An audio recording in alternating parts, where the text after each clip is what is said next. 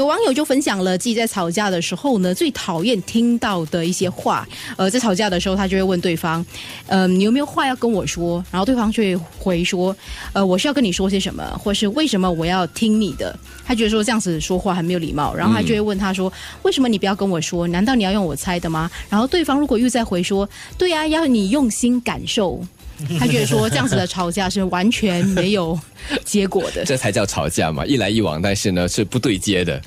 你说你的，我说我的，而且还讲礼貌啊！吵架就不求礼貌了。如果这样讲礼貌礼仪的话，就不吵架了嘛。是两个人已经情绪失控了才会吵架，怎么还会有礼貌可言呢？可是我觉得吵架的时候，它也是一个可以沟通出你自己哪里哪一些不满，对方又有哪些不满的。可是有些时候你这样子回话，又觉得说没有吵出一个结论，反而就是一个吵出。情绪而已，我不用吵架了。我更多，如果真的是要讨论的话，可能我会用这个字讨论，可能比较激昂激烈的讨论。因为吵架的话，基本上就是你所说的，它是一个情绪的发泄而已。嗯，我觉得吵架是一门艺术。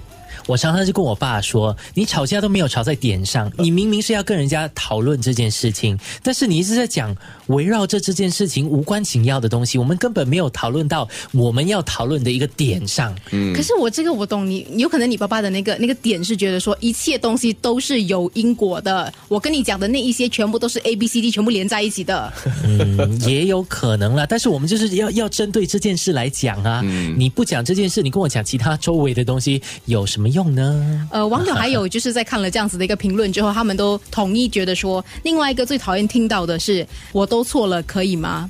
就那种对方就觉得根本没有跟你讨论，就说好都是我的错，不要再说了。没有，他纯粹就顺你的意了。对对对，就是你对了，你对了，都是我错。班上讲这句话的那个语气就是，嗯，OK 咯，OK 咯，我错了，被迫于无奈承认错误，这样子还比较好一点，总好过。好了，你对了，你对了，哇，那个完全基本上就是没有认错的这样意愿。我我反而觉得，如果在吵架的时候，我最讨厌就是对方就好像一个坏掉的那个卡带一样，同一个点跟我重复十次，让我说好，我明白你的点。哇，这个叫做非常。逻辑性非常客观的在吵架，看来我跟伟伟是同类型的人，嗯，就是已经吵架了，我们就是要真的很有理论性的，真的把这件事情讲清楚。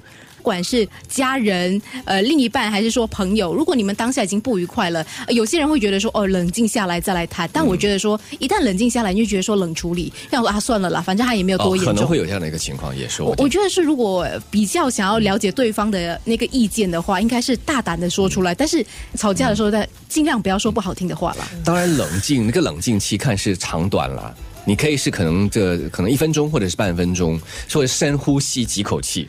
啊，然后再尝试换一个语气，然后换一个思维来嗯来说，而不是吵。